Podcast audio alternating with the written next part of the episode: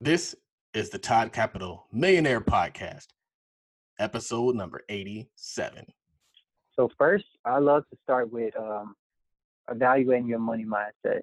So, what a lot of people don't realize is your money mindset, some in most cases, is really not yours. It really stems from your influences and your upbringing. So, if your parents were very materialistic or they spent all their money on things, especially buying new things, you're to think like that's the way it's supposed to be. And kind of that was the case with me. My mother was a spender. She always made sure you had the nice clothes, the nice shoes. So when I got my first job working at Culver's, I did the same thing. I had all the Jordans, um, all of graphic tees, things of that nature. And I was kind of repeating the same cycle without even thinking about it. This episode of the Millionaire Podcast is sponsored by 24 7 Watches. You can find 24 7 watches at 20, the number 4, the number 7, watches.com. Right now, they have a 20% off sale, and you can get by using the code 20 off at checkout. Again, the website is the word 20, the number 4, 7, watches.com. Check out Blacker Pockets. Blacker Pockets is an online, urban, real estate investing community that teaches people the value of investing in the inner city. At Blacker Pockets, you have the ability to network with well known, seasoned inner city real estate investors such as Nita, Hood Estates, Charm City Buyers, and Todd Investments, where they'll be giving you tips, tricks, and strategies to successfully invest in the inner city. Check out Blacker Pockets on Instagram at Blacker Pockets. Don't miss the Todd Consulting end of the year LLC filing special Currently, that special is $99 plus filing fees, and it will only last until December 31st. Email charles at capitaltodd.com for more information. This is the Todd Capital Millionaire Podcast. This is episode number 87. My name is Charles Oglesby, also known as Todd Millionaire. I'm the founder and the director of the Todd Capital Investment Club for stocks and for real estate. We have over 320 members and six rental properties and looking to do crazy, crazy things in 2019. We're looking to get into commercial. We're also looking to expand Todd Capital Trucking. So if you're anybody who has any connections with the trucking industry, hit us up. We're definitely going to be in that industry in that asset class in 2019. Um, commercial real estate, as well as just continue to do what we do in residential real estate. Make sure that you all leave a rating or review, preferably a five star review. Leave your comments, like, share, subscribe do all those great things to help us continue to grow this movement of just this, this African American renaissance in real estate and business that we're seeing. It's it's definitely shifting the culture. It's something that I saw happening um, just with the shift of a lot of things that are going on right now. But it's just good to see. Very good to see. Thank you all for tuning in. The purpose of this podcast is to share the stories of successful African American investors and business owners so that people can hear the stories of successful examples because they exist we want people to learn that business and investing are the true keys to financial success and generational wealth. I have that whole thing memorized now, which is pretty awesome. Uh, thank you all for tuning in this week, today, not even this week, today, with a brother named Brian Robinson. He is a CPA from Chicago. He's been doing some great stuff in the budgeting sphere, has a lot of successful clients, and just wanted to bring him on. He's very active on Twitter and I think he's active on uh, Instagram as well. He just read a book that I highly regard as I think one of the linchpins of African American history and business success history. I think every entrepreneur needs to read. And I mean, it's not the end all be all, but it's definitely something you have to read. It's like a brick. You got to have that brick. You can't miss that brick. Uh, the book we're talking about is a book that has been mentioned on this show before. That book is Why Should White Guys Have All the Fun? The story of Reginald Lewis. We'll talk about that on the show. But more importantly, what we're going to talk about is his lane, which is budgeting. So, welcome to the show, man. Thank you, thank you. I'm super excited to be on the show. It's uh, it's really crazy going from listening to the podcast to actually being on it. So, definitely excited to be here. the best, the, the, the best guests are people who listen to the podcast because I mean, I mean, it's you get value from the podcast and so now you get to give value back to the listeners and what people don't realize is by giving value you gain value so by giving value we're going to get you some more clients and we're going to help a lot of people out So definitely, who definitely. are you? Who are, who are you and where are you from? So again, Brian Robinson. I'm from the south suburbs of Chicago. Actually, I grew up in Harvey, Illinois. Spent most of my adolescence in Park Forest, Illinois. Um, I'm a certified public accountant. I currently work as an auditor for one of the big four accounting firms, and um, really passionate about finance, blogging, uh, really personal finance. Uh, I'm a personal finance blogger at theinfamouscpa.com, and yeah, that's a little bit about myself. That's dope. I think that people work their whole or people just getting into a big four accounting firm is an accomplishment in itself outside of what you do with your own business like getting your cpa license getting into a big four firm is an accomplishment can you talk to us a little bit about the process of of just getting to where you are now yeah so um, to make a long story relatively short um, my senior year of high school, pretty much all my high school years, I was really kind of shy and reserved. didn't really have a lot of self confidence, and I was very materialistic. Um, and my turning point was my high school graduation, where I was actually envious of individuals who were in, at the top of the class because um, I felt as though I let them outwork me. So at my high school graduation, I was kind of so pissed off that I made it my mission to really not let anyone outwork me again. So from there, I decided to stay home at a community college for a year, kind of get my mind right, and then I transferred to Northern Illinois University, to study accounting, and um, I I really focused on my self development. So knowing that I was I didn't have the self confidence that I wanted, or I didn't regard myself as a leader, I made it my mission to become a better communicator, become a better leader, and really become more self confident so I did little things here and there that I didn't realize were sort of like affirmations where I would change my passwords to like be fearless or be great or things of that nature, or change my screen, my wallpaper to a tiger or something to be fearless or whatever. Um, so from there, my sophomore year, I landed an internship with a group called College Works Painting, where I was able to run an exterior painting business. So I was going door to door. I was hiring my own painters, hiring other individuals to go door to door for me as well. And Ended up building a $25,000 business in about six months. So that was my first experience with entrepreneurship and actually gave me a lot of confidence as well. Cause I was scared. I was scared to tell. I mean, talking to uh, people who were 20, 30 years older than me, homeowners, especially being that I felt I kind of sucked at communicating. It, it was like getting outside my comfort zone. So the more I got outside my comfort zone, the more I began to grow and the more confident I became.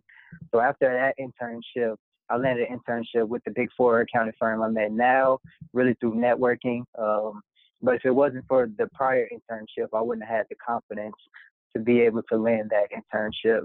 Um, so yeah, I'll say after after I landed my internship at a big four accounting firm, I joined Alpha Phi Alpha Fraternity Incorporated, and I really felt like everything I touched turned to gold because I was just super confident and I kind of got everything I wanted um, because I had that mindset that whatever I wanted, I was going to go get.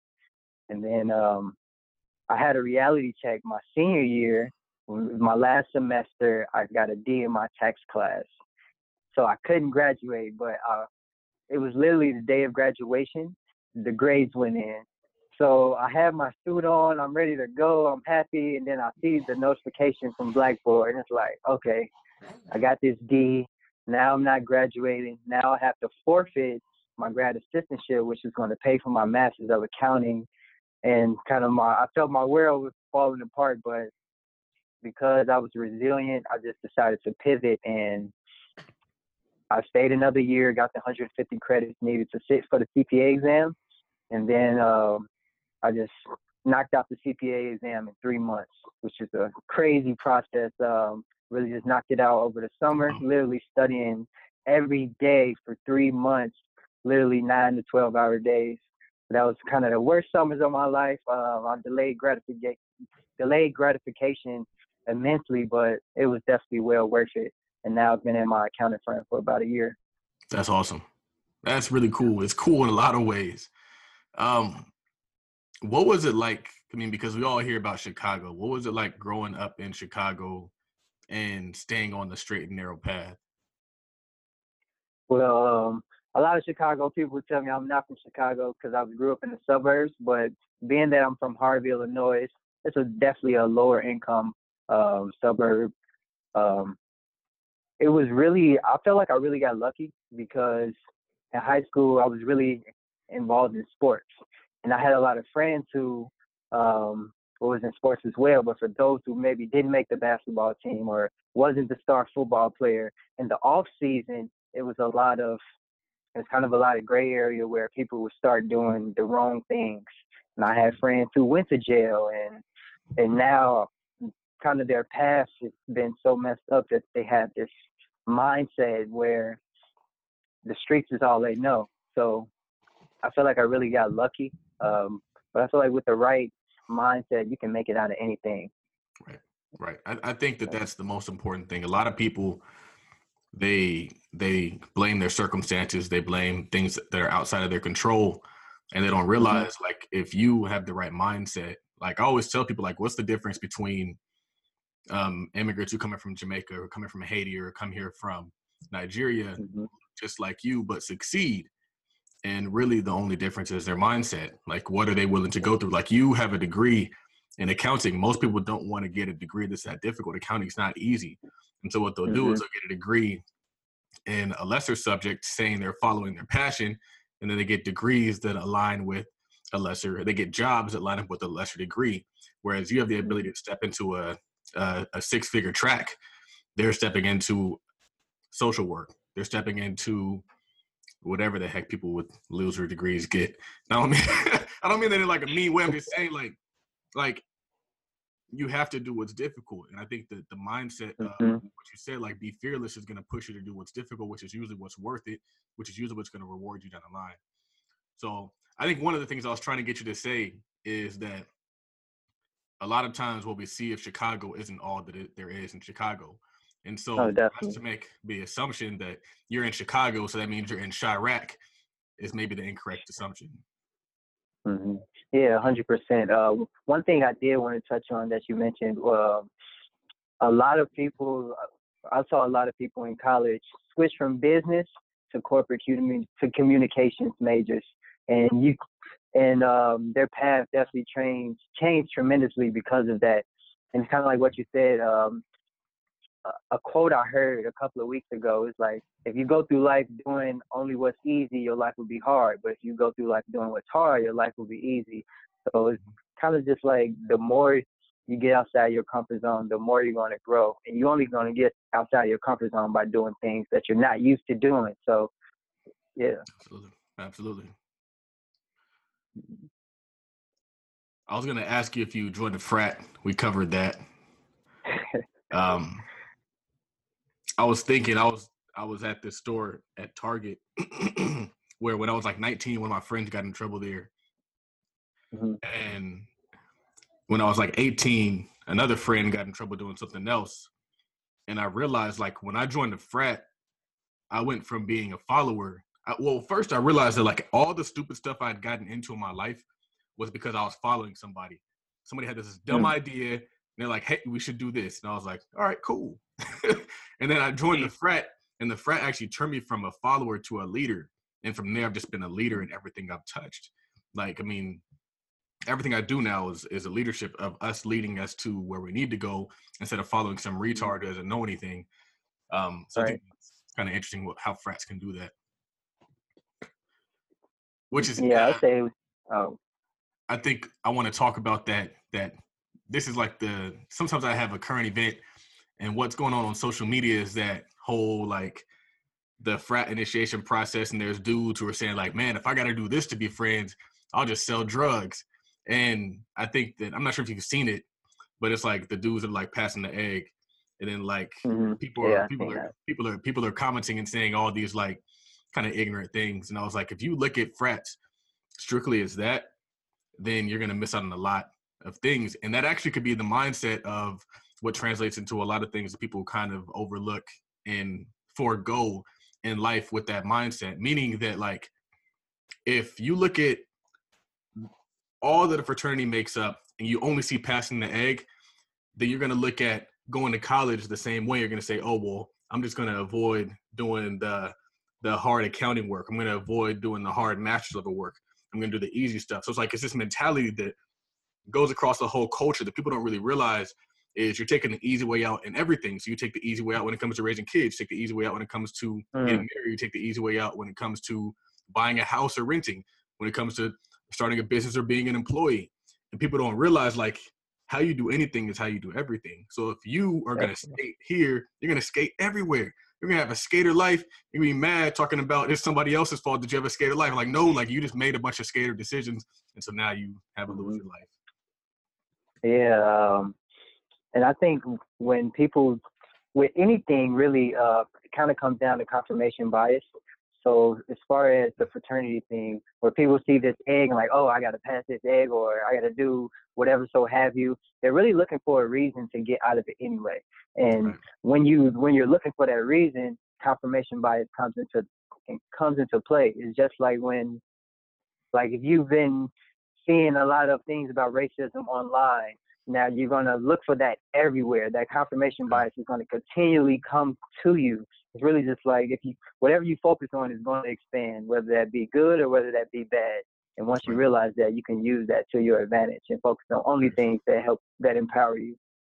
It's very true. And that's kind of like what you did, how you change your passwords, how you change your screensavers, like you surrounded yourself with everything that is success. Mm-hmm. It's like you kind of you kind of brainwash yourself for success, like Juan Pablo says. I like it. Yeah, definitely. Uh, I know one book I want to read is called "Be Obsessed or Be Average." I haven't read it, but I love that title, and it kind of it makes me think about kind of my journey where I was just kind of obsessed with personal development, obsessed with leadership, obsessed with really just becoming a better me because I felt I owed it to myself. I owed it to my family. So once you really want to change something about yourself or want to get to a destination, you really have to be obsessed, and that's the easiest way to be successful. Yeah. One of the things that you touched on is something I kind of went through also is like I kind of underperformed in high school. And so I felt as though I owed it to myself to get A's in, in college. And then I felt as though I owed myself to owed it to myself to go to law school. And then I felt as though I owed it to myself to go get an MBA. Not all three things I'm kind of stacking on top of each other, but it's like mm-hmm. you you felt the pain of seeing other people win. And it's like, well, why can't I have that for myself? Yeah, um, hundred percent. That Grant Cardone book, I had the audio book, the Be Obsessed or Be Average. I read this whole series, and mm-hmm. it's like it's kind of like he's just kind of talking, telling the story in the beginning, but that end of the book is straight flames. So look oh, yeah. the book, life changing. That that end of the book is amazing. So we have you here to talk about budgeting because that's outside of your your nine to five, your expertise is something you promote a lot on the internet. Mm-hmm. And so I guess my first question for you is why are budgets important? I think budgets are important. It's really um, it's really like a spending plan. A lot of people hear the term budget and they think, oh, it's a constraint or it's not. It's yeah, it's really like a constraint, but really a budget is kind of freedom. So if you wanna you want to spend a hundred dollars a month or two hundred dollars a month on entertainment or you want to spend on sneakers, whatever so have you, if you have a budget, now you know where your money is going. You know how much income you're bringing in. You know how much discretionary income you have after you pay your bills, after taxes are taken out of your check. Um, so you kind of know your cash flow, basically. Um, and budgets, I really like to say um, a quote I love to, I really love to say, a plan. If you plan to fail, you you play. If you if you fail to plan, you're planning to fail. So if you're not planning your money every month or every two weeks, then you're really just planning to give that money away. Your money doesn't have a purpose, so it's just gonna go out the door. But once your money has a purpose, you're able to grow your network. You're able to stack your savings. You're able to invest. But without that plan in place, kind of like you're dead in the water. So that's why having a budget is like super important. Why do you think that people look at budgets negatively? I think it kind of stems from the lack of financial literacy. Like it's not taught in schools. So uh, especially growing up in a lower income community, when your parents don't have that financial literacy and you're not taught in schools, it's like either you're going to seek that financial literacy and kind of teach yourself or learn from someone else, or you're kind of just going to let life happen to you and let your money just go everywhere. You're gonna spend all your money on food and every month repeat this cycle of where did my money go, living check to check. Um, so yeah, uh, I think that's kind of where it stems from. It's kind of like even though we have these computers in our pocket every day, these iPhones, these Androids, whatever so have you, people aren't focused on that. They're focused on instant gratification. They're focused on scrolling social media. So that lack of focus plays a huge role as well. Yeah. I think that what you said was really important. It goes back to what we were talking about in regards to mindset, where a lot of people look at the constraints of a budget instead of the liberation of the budget. And what you were saying mm-hmm. earlier is like a budget gives you freedom. And I think that if we can shift the thinking, a lot of people when they hear budget, they're like, "Oh, I, I can only spend a hundred bucks on entertainment. I can't spend five hundred bucks on entertainment like I really want to." How do you shift that thinking from the negative to the positive? So first, I love to start with um, evaluating your money mindset. So what a lot of people don't realize is your money mindset, some in most cases, is really not yours. It really stems from your influences and your upbringing. So if your parents were very materialistic or they spent all their money on things, especially buying you things, you're gonna think like that's the way it's supposed to be. And kind of that was the case with me. My mother was a spender. She always made sure you had the nice clothes, the nice shoes. So when I got my first job working at Culver's, I did the same thing. I had all the Jordans, um, all of graphic tees, things of that nature. And I was kind of repeating the same cycle without even thinking about it. So first I like to um, I pose the question like, do you understand how your um, your influences growing up uh, impact your money mindset today. So then I make them reflect on, okay, how was my mom? How was my dad? Or how was my guardian with money? And and then I relay that back to themselves. Like, are you repeating some of the bad habits they had?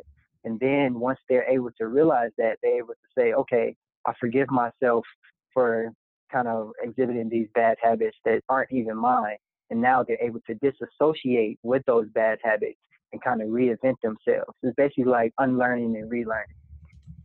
I like it. I like it a lot because you're absolutely right. That was one of the things I had to realize about myself is growing up. Um, and not even growing up, even to this day, my mama is a spender. And so every time I get like a windfall, every time I like talk about how much money I have and all these different things going on, my mom always finds things for me to buy. Oh, you should buy a new suit oh, you need some new shoes. Oh, you need to upgrade your car. You need a new car.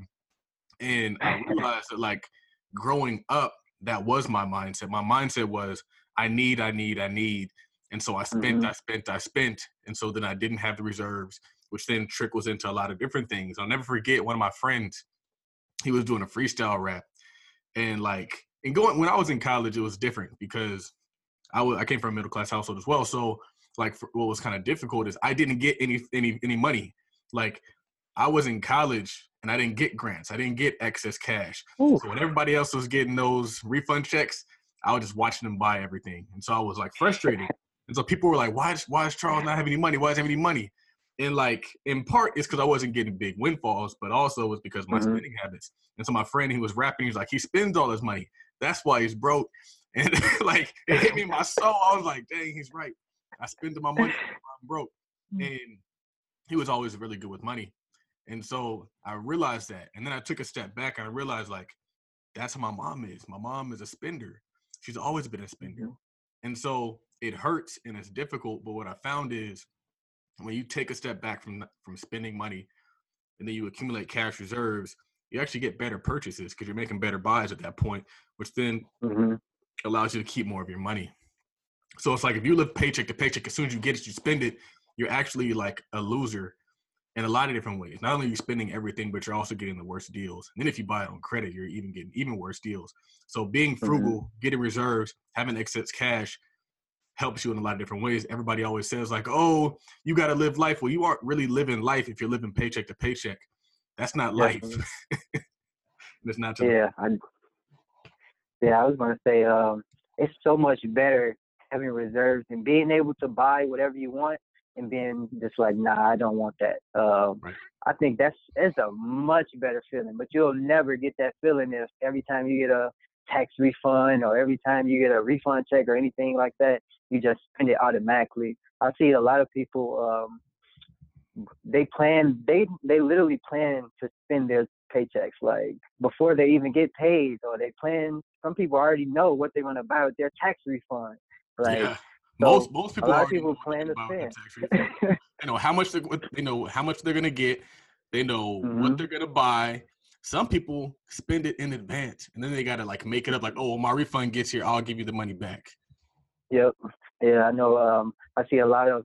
I've seen a couple tax people that offer like advances on their advances on individual tax refunds.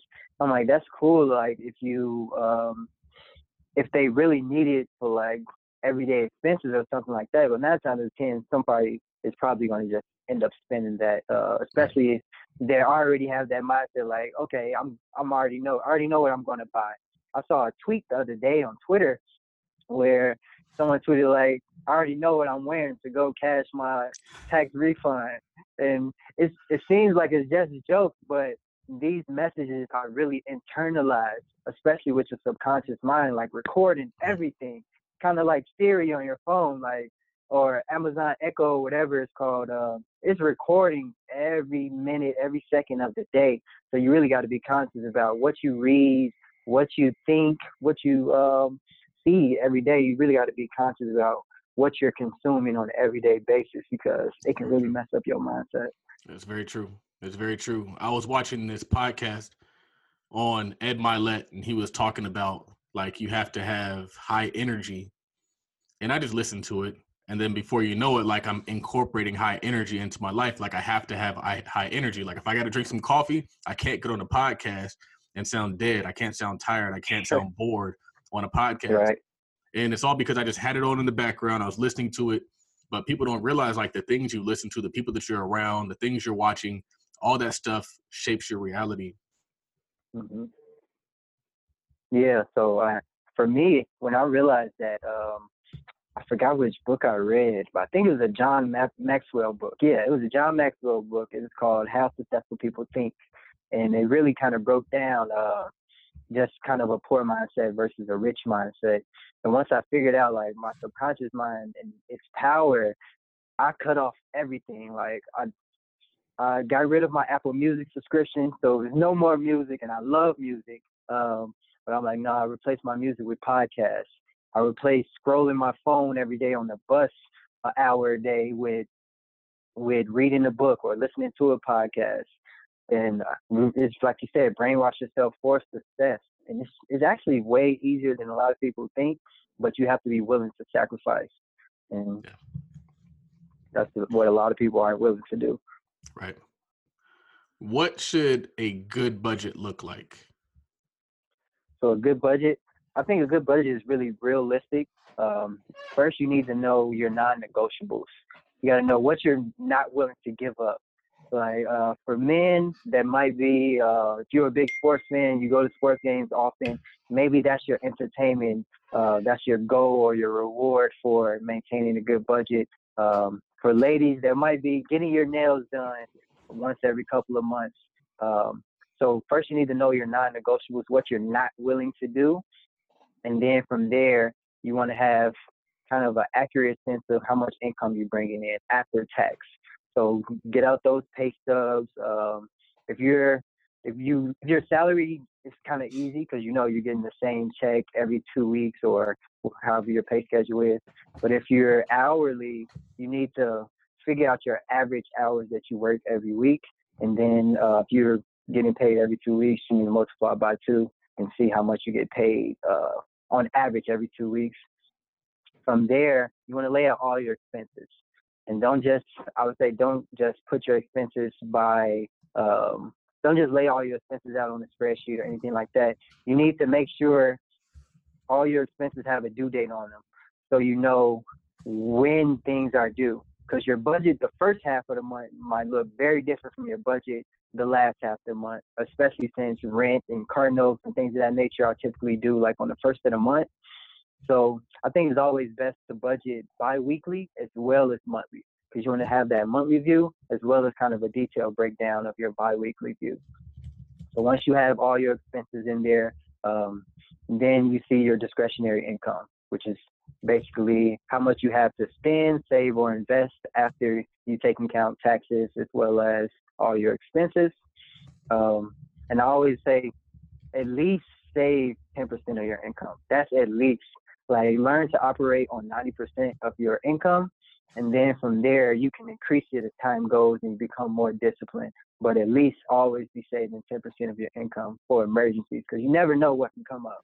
Um, and the emergency fund is definitely vital in every budget, especially since, you know, they say a recession is coming, um, or really just because anything can happen. So it's always good to have that emergency fund in place as well. Nice. Do you do you use any budgeting apps or software to help you budget? I used to, but I kind of got away from it. So one budget app I really used to like in high school and college was uh, Mint.com. Um, so Mint was great because it would automate it would automate your budget by loading in your expenses, and you could also um, you could also group your expenses by category. It would do it automatically. But what was annoying was sometimes it would it would pull expenses into the wrong category. So I got rid of Mint. um, one another one I like was EveryDollar. I think that was by Dave Ramsey. Uh, EveryDollar is a pretty good app. I think it's free. I used it for a little while, but now I just kind of stick to Excel spreadsheets uh, and Google and Google Docs as well. It makes it a little bit easier uh, since you can have the Google Sheets app on your phone and you can have that on the go. So hmm, I used to use budget apps, but not anymore. But if it works for you, um, like a personal finance personal. That's the first word, and kind of really the most important. You really need to find what works for you. If apps work for you, fine. If a spreadsheet is best, fine. If you if you're if you like a notepad, pencil, or paper, or your notes out, that's that's perfect as well. You really need to find what works for you because sticking to someone else's plan isn't always the best idea because it's kind of harder to follow. But when you find what's uh, kind of custom for you, it makes it so much easier. Yeah, I like that statement. I like that statement. That, oh well, that personal finance is personal because you never know what somebody's situation looks like, and so yeah. it's like you have to have that customized personal touch to your finances. Um, there are there is some general advice that can help you and guide you, but I, I really like mm-hmm. that. Um, another another thing that you said that I like is using Google Sheets. That's one thing I kind of got into because I like to have my budget. I use Excel these days too, just because it's way more customizable um, mm-hmm. than like a Mint. Because I created like a budget strictly for credit cards, and so this is a schedule that has like each credit card, its balance, its current balance, its goal balance, its due date, its report date, and so I can do that on Excel, but I can't do that through Mint.com and I can't do that because yeah. I have all these different different apps that control my American Express or control my Capital One or control my Banana Republic or whatever. And so I like that, but then I also like that I can customize it if I'm on the iPad, if I'm on the computer, if I'm on um, my cell phone, and it all syncs across. And so you're not having to go to your personal computer to update what you did at work. It all does, it, it goes across your Google platform. So that's really cool. Yeah, that's super. It's definitely super helpful. So people who are managing their credit know that payment history is important. Are you somebody who makes the payments when the payments are due or just twice a month? Because what I found is a lot of businesses, what they'll do is they only cut checks twice a month. They're not writing checks all throughout the month. They will pay bills that are due at a certain time on the 15th and bills that are due at a certain time on the 31st. Are you are you that way or do you do it kind of as the bill comes due when it's due? I typically um, do it as the bill comes due.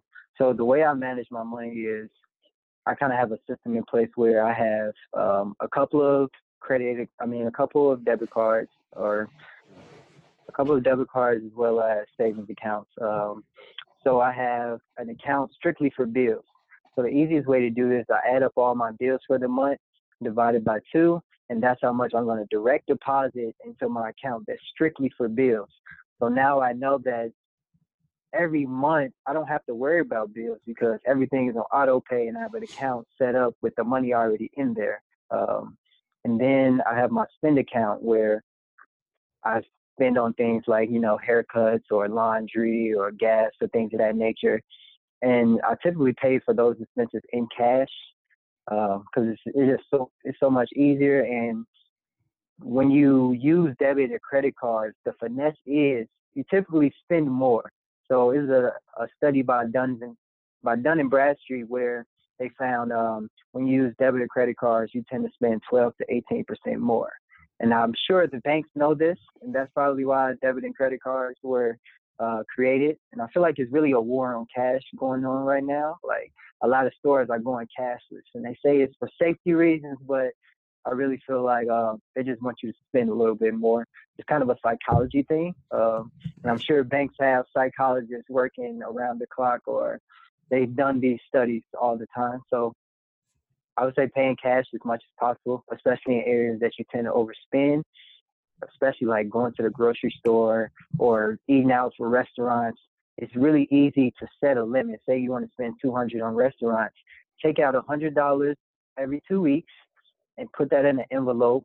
Uh, some people call it the cash envelope system. I think it was uh, Dave Ramsey who might have called it that. Uh, but yeah, take that out, take that hundred dollars out, and limit yourself. So you know once you get down to your last 10 bucks, you're like, okay, I got to make this stretch. So I'm not, I'm spending, I already spent too much and now I have to pull from other places.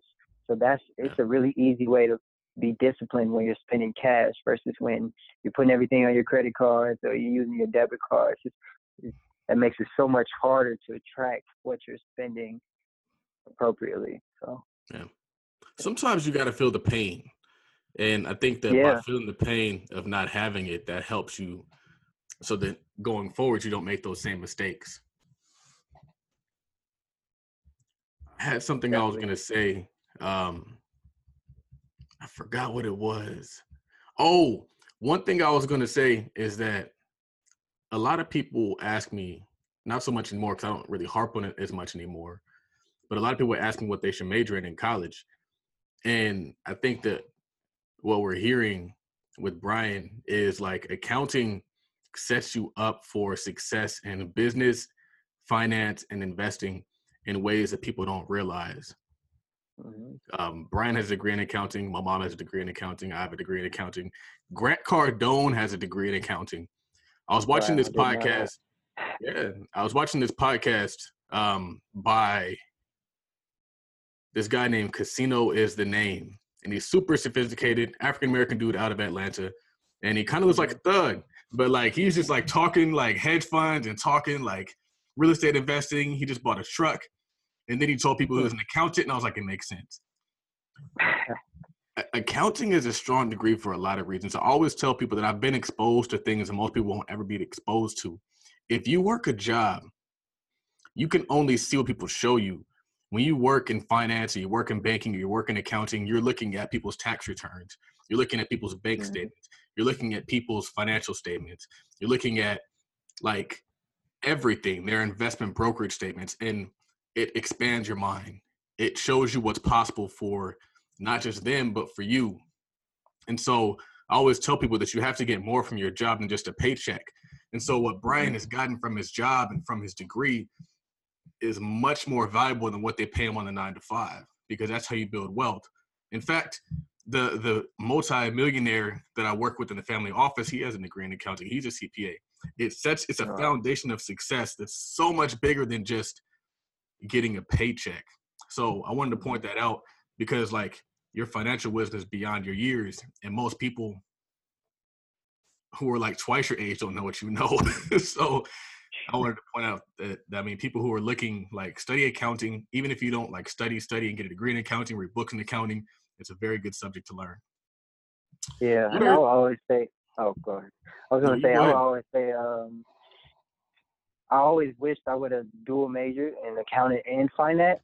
Um, I think that's probably like the gold uh, dual major, accounting and finance. Um, I think so finance, you learn so much, probably probably so much more about investing, and that's uh, kind of what I'm trying to get up to speed with now. Um, So yeah, if I could go back and do it again, I would definitely do finance and accounting or like economics and finance, something along the lines of that.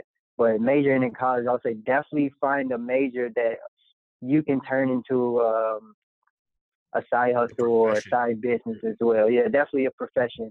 Um, the shift right now, the shift right now in the world is towards is towards artificial intelligence. So a lot of those lower level jobs are going to be getting wiped out. And even in accounting, we're seeing a lot of automation and technology. Uh, people are literally creating bots to do what our current associates are doing um, way quicker. And you don't have to deal with the attitudes. You don't have to deal with managing people. It's like you press a button and the work is done. So definitely look into information security and technology as well, because those are kind of the hot areas uh, of the future. Absolutely. I think that the side hustle thing is something I harp on, and people don't really take me serious when I say it. But what I make on my job, I make more on my side hustle this year. And I think cool. what's important for people to realize is next year is going to be better because I'm better. Mm-hmm. So I'm I'm better at a lot, and not only am I better, but I'm bringing on people to help me be better. So it's like you said, you have to have a job that allows you to do it. And quite honestly, almost any degree is going to allow you to do something in a side hustle form. It's just a matter mm-hmm. of are you going to do the work? Are you willing to be creative? Are you willing to take the action and sacrifice your weekends and your evenings? Um, I think that's what really. I have friends who are social workers, and they could be doing something on the weekend to help people outside of their job. You have to, you. This is America, people, and in America, like this is the land of opportunity, and immigrants see it. People who are here who are winning see it. And so if you're only doing that nine to five and you imagine nine to five is not saving you, congratulations. You have probably more hours off your nine to five than you have on your nine to five to really make it mm. Are serious. And that's what I did. I, I work harder in my off hours than I do. And I kind of, yeah, I work harder on my off hours than I do on my nine to five. And I work hard on my nine to five. So just because it's not attached to a paycheck doesn't mean it's not an opportunity. There's so much opportunity out there that doesn't come in the form of a paycheck that actually is going to pay you a lot more than a paycheck. It's going to pay you more often than a paycheck. It's going to pay you mm-hmm. like it's going to set you up. So, yeah, what are the most common budgeting mistakes that you see? The most common budgeting mistakes, really the most common is creating a budget and not sticking to it. So a lot of people they make their New Year's resolution. Oh, I'm gonna be good with money this year, uh, and they'll make this resolution like or have it in their mind like the beginning of December. So once uh, January 1st come around, they'll make their budget, but they never create action steps. Like, okay, how I'm gonna now I made a budget. How am I gonna stick to it? Um, so that's really the most common mistake I see people make, and that and that's not even really with budgeting. It's really with goal setting overall. Like really um, a dream or a goal without a plan is, is kind of like good sleep. I saw a quote that said that, uh, and it, it speaks volumes because you really need to have action steps in place to hit your goals, or it's kind of like you wrote this goal down for no reason. Uh, how are you going to achieve something without knowing how you're going to get there? You don't have to have everything figured out, but you need to have at least uh, guidelines on how you're going to figure it out. So um, really just with budgeting, you definitely need to know how you're going to stick to your budget and know why why you need to stick to your budget. And also, a common mistake I see is a lot of people don't have financial goals. So when you first create your budget, I think you should have a goal six months out or a year out, whether it be saving your first thousand dollars or saving your first 10K. You need to have a goal that's obtainable and it's super easy to use SMART goals. So your goal wants to be specific, you want it to be measurable, um, achievable, you, um, timely. And I forgot the R, forgot the R in SMART, but uh, I think it's realistic. Google's, yeah, realistic. It definitely needs to be realistic. Uh, so yeah, use SMART goals when making your budget as well. And with goal setting in general, it definitely pays a ton of dividends.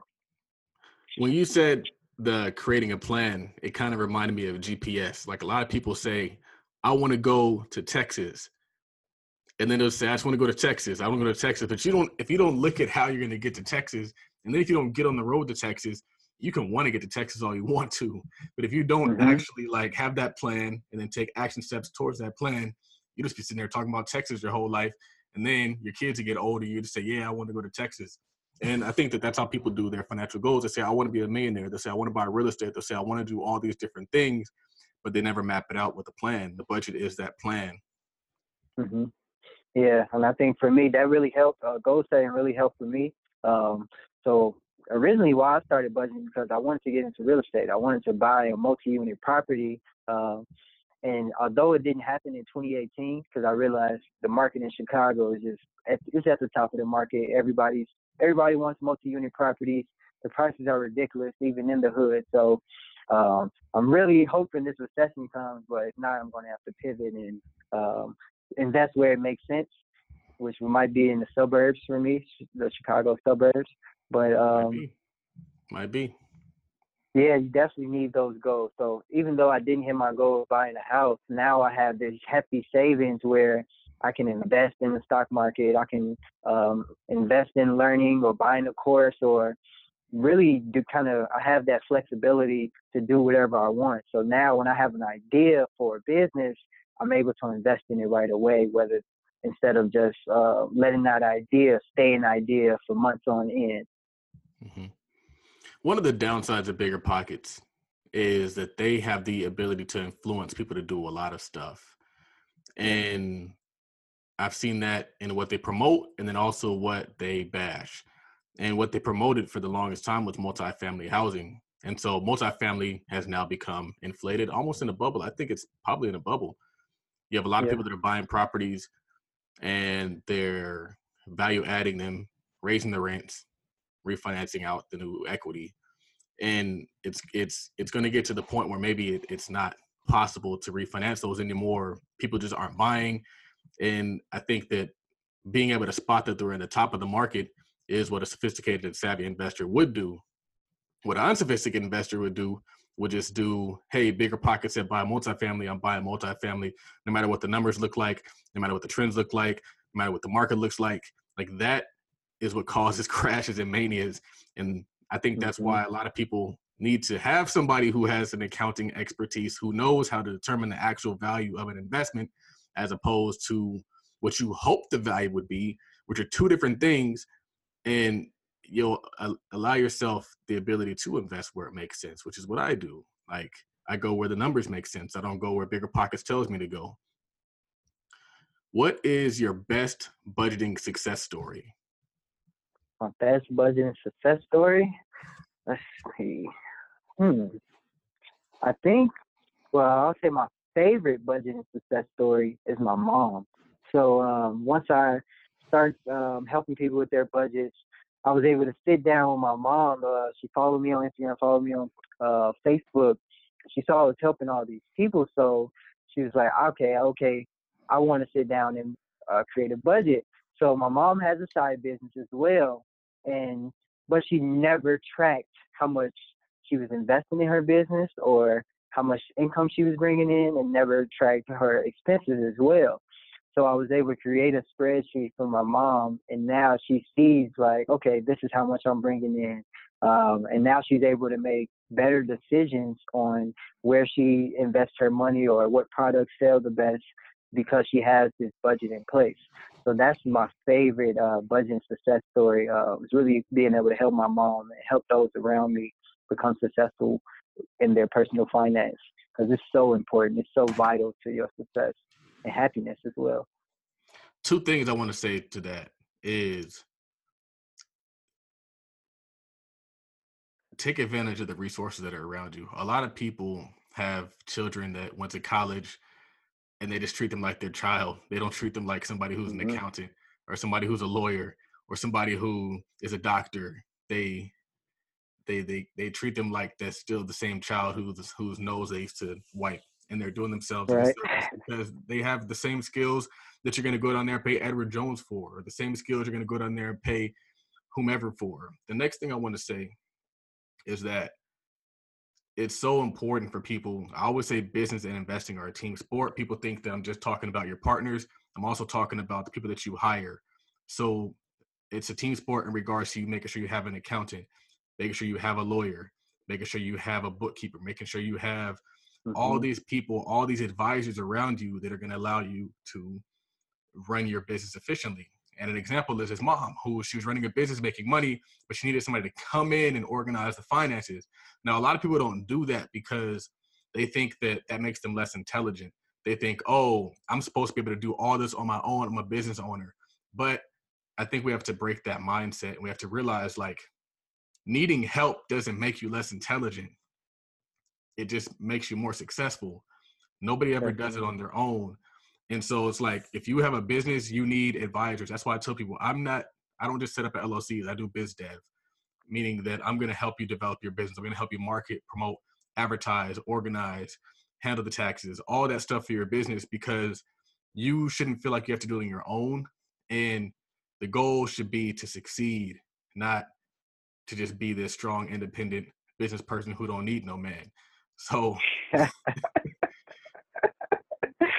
oh man, yeah, that's real, Uh-huh. hundred percent. I find I find the same thing with myself. Um, like for the couple of businesses I have, I I do the books. Um, I have an income statement, uh, Excel spreadsheet that I created, and now it's like, although it used to be fun for me, now it's like, okay, this might be a little bit too much, too time consuming. So I'm I'm probably going to be investing in QuickBooks pretty soon. Uh, but yeah, um, asking for help doesn't mean that it's not a bad thing. And I think for some reason we got in this mindset where, like in in college, or you're in the class and you're scared to raise your hand and answer a question or ask a question, so you just sit back and you just don't understand, and then you end up failing the class. Um, in some way, that's really it's kind of ignorance. It's like that means that essentially you're afraid to learn because you learn through asking questions. You learn through getting help from those who already done it for you or done it done it successfully. Um, it's like why rein why reinvent the wheel when someone has already done it? Just go learn from them. Like don't waste your time because uh, time is your most important resource. So Right. rather than trying to figure everything out on your own, you might as well just ask for that help, delegate, and become a better leader and focus on really the profit of the business rather than working in the business. Right. I think that everything, like I said, any, how you do anything is how you do everything. So if you're somebody who, the the example of not asking the question in class, not learning and failing, is how people go through life. They won't ask questions and they'll fail at life. And we have a very good way of masking failures in life. And so people don't know that people are failing, but there's a lot of people out there failing. So I Mhm. think that that's why another thing you said is the reason why I think that what I do is important in helping people with their business is it's not your job to learn what I learn. It's your job to pay me because I know what I know while you run your business. And so I want to challenge anybody listening to this show. If you want to build your investment portfolio, seek help from an investment advisor. If you want to do your taxes professionally or do it correctly, you have a business, seek help from a tax advisor. Hire advisors in 2019. Don't try to be the jack of all trades, be the master of hiring experts. Last year, I tried to be the jack of all trades. I wanted to be the property manager. I wanted to manage the books. I wanted to handle the financing. I wanted to handle the rehab. I wanted to find the deals. I wanted to raise the money for the deals. And I was running around in circles. And that's not my goal this year. I had a conversation Yeah. with somebody this morning who's helping us find a tenant for our property. And what I realized is next year we're going to the, the guy who's helping us fill this unit is also going to be the guy who's going to take over all the property we, we own. And the reason for it is this. I always tell people that it's very easy to be a property manager because all you're doing is fielding calls from the tenants and then making calls outbound. And I realized hmm. if I do it that way, I got to make 10, 15, 20 calls. If I have a property manager, I make one phone call. That's Mhm. it. I'm talking to the property manager to make sure the property manager is doing the property manager's job. The property manager is making 20 phone calls. This year, I don't want to make 20 phone calls. I, can, I don't have time to make 20 phone calls. And so I have to be the expert at hiring experts. The same thing is true with managing projects on rehab. I don't have time to call different trades. I don't have time to go back and forth with contractors. I need to have somebody who handles handles the property, who handles the projects across all the properties we do, which then allows us to do way more projects. basically what I'm saying is that if you don't join a team, you're going to lose by default. You're going to be LeBron James in Cleveland the first time, not the second time. And I don't want to be right? LeBron James in Cleveland the first time. I want to be the Golden State Warriors. I want to be this new Lakers squad LeBron is picking up now. That's what we need to be in business. It's something I said on the first episode or two. Is this year we got to be linking up like Voltron. This year we got to be passing the ball because if Brian scores, mm-hmm. that's points for my team. If I score, that's points for Brian's team. And that's how we got to look at it. Like, we don't got to do all the scoring. We don't got to put up 80 points like Kobe. We just got to make sure that somebody on our team is scoring the ball. Yeah, that's man, that's definitely the goal. Uh, doing it all yourself, it's not. It's not even as fun. Like, um, it's funner when you can make those around you successful as well. Now you have a community of successful individuals rather than just yourself. So now you enrich your whole community instead of just enriching yourself, and you be you become successful way faster doing so. I'm sure as well.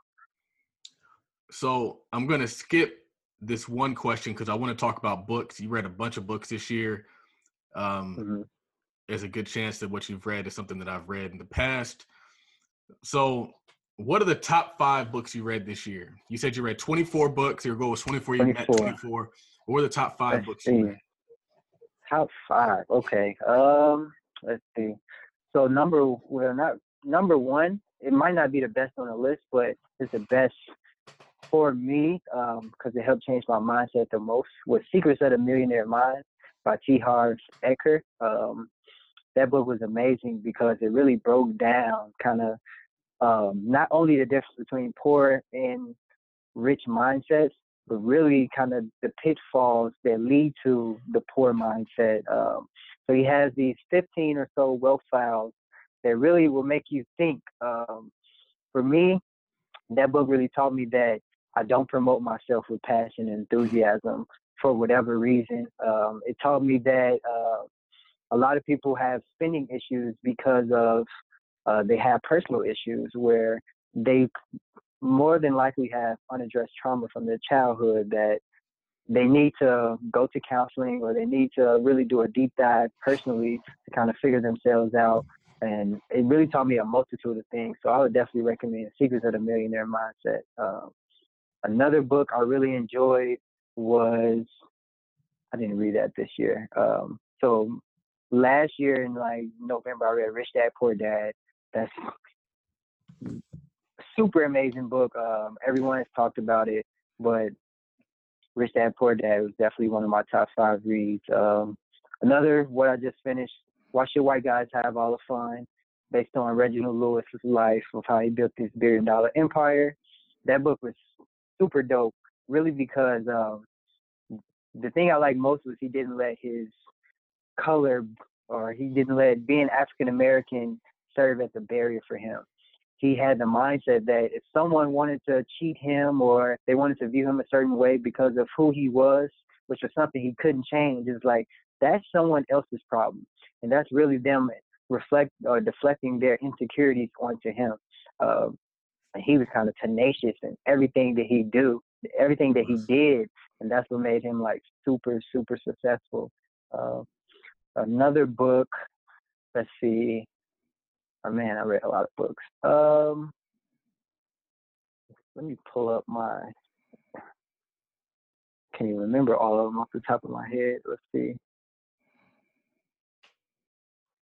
Really quick. While you're looking, I think that a lot of people should make it a point to read The Secrets of a Millionaire Mind. Um, I think it's a pretty definitely. quick read too. Um, yeah, similar to Rich, similar to Rich Dad Poor Dad in that it shows you the polarity of how you currently think probably and how you should be mm-hmm. thinking. And I think that's what Rich Dad Poor Dad does for people. It says like all the truths that you believe are going to lead you into the path of not being where you want to be. And so, in order to get where you want to be, you have to shift your thinking. So, if you're somebody who is afraid to promote yourself and you want to be wealthy, you're going to have to get over that fear of promoting yourself. One of my Definitely. favorite quotes is how he uses his money like soldiers, and send, he sends his money out to capture mm-hmm. more soldiers. And it's a quote that I've seen in more books than one. it was just kind of cool. To, that's something that always stands out from to me from there. But one of my favorite books, I've read that multiple times, and it's always good just to even just break out a chapter and just read a chapter and just like get your mind blown. Another really really good book if you haven't read it mm-hmm. is Millionaire Fastlane. Um, mm, so many, so many bars in that book. That's I feel like that's a great book. Um, I can't tell you the specific reasons why. Just great book. My favorite book, other than Rich Dad Poor Dad, is Choose Yourself.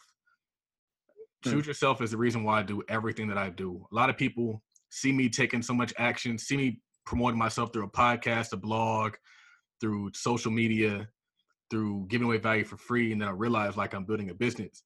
Like this mm-hmm. is content that builds a business that creates a brand. That's why I have a Tide acquisition shirt on right now. Like subconsciously, I'm feeding into their mind like support Tide acquisition. but yeah. um, that's that's a great book. Choose Yourself is a great book. 10x is a great book if you haven't read 10x yet. Um, Gotta read that so definitely. Great literature. Anybody who's been following us over at Blacker Pockets, the book that I'm reading right now is The Affordable Real Estate Investing by Lisa Phillips. It's really probably the most transparent real estate investing book that I've ever read on real estate investing. It doesn't sugarcoat stuff and it talks about real issues that there aren't actual solutions to on BiggerPockets because they don't invest in these areas. So I encourage anybody listening to pick up that book. I don't get paid for promoting it. I just promote it because I believe in what she's promoting. Mm-hmm. Yeah. I would say the last two books on my list of my top five. One would be The Richest Man in Babylon. Um, and reason being because it was a story um, instead of just being like a personal finance book where a lot of people they can't really sit through those. They're kind of boring. This, The Richest Man in Babylon, it being a story and it just dropped gems left and right. It was super easy read, probably about a 100 pages. And I would recommend anybody that's um, interested in kind of getting their finance together, definitely start with either The Richest Man in Babylon or Rich Dad Poor Dad or something along the lines of that because they're super, they're easy reads and they will change your mindset kind of relatively quick. And then the other book would be um, Attitude 101 by mm. John Maxwell. And that one. Attitude 101, what every leader needs to know. And this, uh, I really love John Maxwell books because they're really straight to the point. Like they're typically no longer than 100 or 200 pages. But this Attitude 101 book, it really just showed how your attitude is your biggest asset because no matter what happens to you in life, your attitude really determines how it affects you and how you can move forward from whatever life throws at you. So attitude one on one is definitely one of my top five as well. But, nice. And then Who if you're somebody... interested in, oh. Oh, I was going to say, if you're interested in reading more, um, I have a link in my bio with over 80 book PDFs uh, that were circulated in the group chat I found. So definitely check that out download all of those books to your laptop and then just knock them out. Uh, free resources. That's probably hundreds of dollars in books, so definitely take advantage. How do you feel that reading has um, affected you? I won't, I won't even try to guide that. How do you feel that reading has affected you this year? Reading 24 books. I think reading has made me really a better man. Um, like your mind, it, it really just changed my overall mindset. I was constantly feeding myself positive content. I was constantly feeding myself growth content. So now I'm always positive. I'm always looking to grow. Now that I've been reading a lot of sales books, now I'm always looking for opportunities to sell. So, um, like you mentioned earlier in the show, brainwash yourself for success. And that's kind of what I did um, and take all of these books and all of the stories of all these experts and use them to my advantage and I take action from those. So a lot of people, if you're reading like 50 books and you're just knocking them out one after another without taking a chance to reflect or highlight highlight dope quotes or important aspects of each book, it it kind of defeats the purpose. But once you're actually reflecting on each book and taking pieces of each book and implementing those into your life, it really pays a ton of dividends and you can really grow super fast just from reading those books. But taking action is definitely a part of the equation. You can read as much as you want, your mindset will change, but if you don't take that action, it's like it's kind of it's not all for nothing, but you're not going to have the same effect if you're not taking that action as well. I was always um, a big reader growing up because I was an introvert growing up. Mm-hmm. And so instead of talking to people, I read books. But I I didn't really become super pro reading until I read the Malcolm X book. And he talked about mm-hmm. how reading changed his life. And it's one thing to say how reading changed his life, but you literally see this guy who Malcolm X was like a thug, running numbers, yeah. robbing old folks, making the dash. And then he goes from that into like a leader of nations, of many mm-hmm. people across the country. And he's just so profound. And people, they overlook that. They they they really downplay reading. I don't understand why people do it. But one thing I would tell people that is like, I went through this phase where I wanted to read 100 books in a year. I didn't make it to 100 books. But the things that I read that year they come out in different ways. It's not like I'm just like page by page living it, but I can look at a stock and I can say, well, I don't like that stock. And it's a combination of multiple books that I've read because I read like Irrational Exuberance, I read uh, the Warren Buffett book, I read Random Walk Down Wall Street.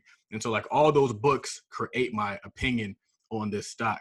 And so, it's not mm-hmm. like I'm just like, oh, I'm just practicing what I read in this book. It's like it really shapes your mind. Like it's bigger mm-hmm. than just like informed action. It's like formulating who you are as a person to the point where you can create your own opinions about the reality that you see that's an informed opinion. It's like Warren Buffett says, he reads four hours a day, and so he sees things that people can't see. Last question is what does wealth mean to you? So wealth means to me freedom. Um, yeah, and simply put, yeah, wealth means freedom. Uh, freedom to freedom to freedom of your time. I think building wealth is really about buying your time. Because if you're not building wealth and you just living pay, paycheck paycheck, or you're going through the motions, you constantly have to work for someone, um, and you're constantly giving away your precious time in order to get this piece of paper. But when you build wealth to the point where your money is now working for you, now your time is freed up to really pursue your passions and to really live life. I don't think we were meant to really just work ourselves to death and then die or work 40 years for another individual and then get this then retire and live another 10 years on vacation or something like that. Wealth means to me really just freedom and buying back your time so that you can pursue your passions and really leave your impact on the world. Because if you're stuck doing something you don't want to do, you're going to be unhappy, and most likely the people around you are going to be unhappy, and you're not able to uh, really leave your mark on the world. And I feel like everyone is special. Everyone has those special qualities, but they're not working in their passion. They're not able to add that value to others' lives and their in their own lives as well by by working in their passion. So wealth is freedom and freedom for time. Dope. Dope. So before we end the show, I want to apologize for calling people's degrees outside of accounting loser degrees. They aren't loser degrees. I don't want you guys to think that that's the case. Um, as we said earlier, any any degree that you have can be used to generate income outside of your job. So that's definitely the thrust of a lot of things that I do, which is not. Uh, it's actually something I took from a book. It's um oh man, the book that was written by uh, Rich Twenty Something the whole theme of the book was to start a consulting company for the things that you do on your nine to five and your off hours, which means that whatever you do on your nine to five is valuable. So you take those and you market those skills to the world. And you could do what I did this year and hopefully double next year. Um, the goal is to really dominate next year, just kill it financially. Where can people find out more about you? Where can they find you on social media? where can they find any of your products? So um, you can check me out at the infamouscpa.com. Um, I'm also on Twitter, Instagram, and Facebook at the infamous CPA. So you can find all of my work there. Um, yeah, pretty pretty much Dope. in a nutshell. Dope. Hopefully we can find a way to combine like Voltron and put out something for the people this year. and I mean, I have a huge reach. Reach is only going to get bigger, and I think that by working together, we could definitely um, help a lot of people and improve a lot of things. Get that budgeting and personal finance piece that I don't yet have. Um, I have a lot of biz dev, but I don't have the the function of budgeting. Working on a resume course, or not a resume course, but a resume service. So that will be launched in 2019. Of course, we have Todd Capital Tax. We're uh, going to have low cost consultations. I can't say free consultations because people's time is valuable, and mm-hmm. it you do free consultations, you'll be on the phone all night. So we're gonna have low cost low Man. cost tax consultations to look at your current tax situation and your tax situation for 2019 to make sure that you're prepared strategically for your business and your personal taxes. And so you can email info at capitaltodd.com for more information on that. Um, we have a discount for any of our Todd Capital Investment Club members via stocks or real estate, as well as our Todd Capital Consulting clients of a 15% off for the Todd Capital Tax Service. We did it last year for a ton of people. We had a ton of happy customers, and we look to 10x that this year. If you're interested in joining either of our investment clubs, either for real estate or stocks, for real estate, email property management at capitaltodd.com. For stocks, email membership at capitaltodd.com. My name is Charles Oglesby, also known as Top Man. This is episode 87 on the March to 100. The episode 100 is going to be Flames. I have a really cool idea for how we're going to do it. Hopefully, I can pull it off. But if we do pull it off, it's going to be real special. My name is Charles Oglesby, also known as Todd Millionaire. www.capitaltodd.com, where business and investing are team sport. Signing off.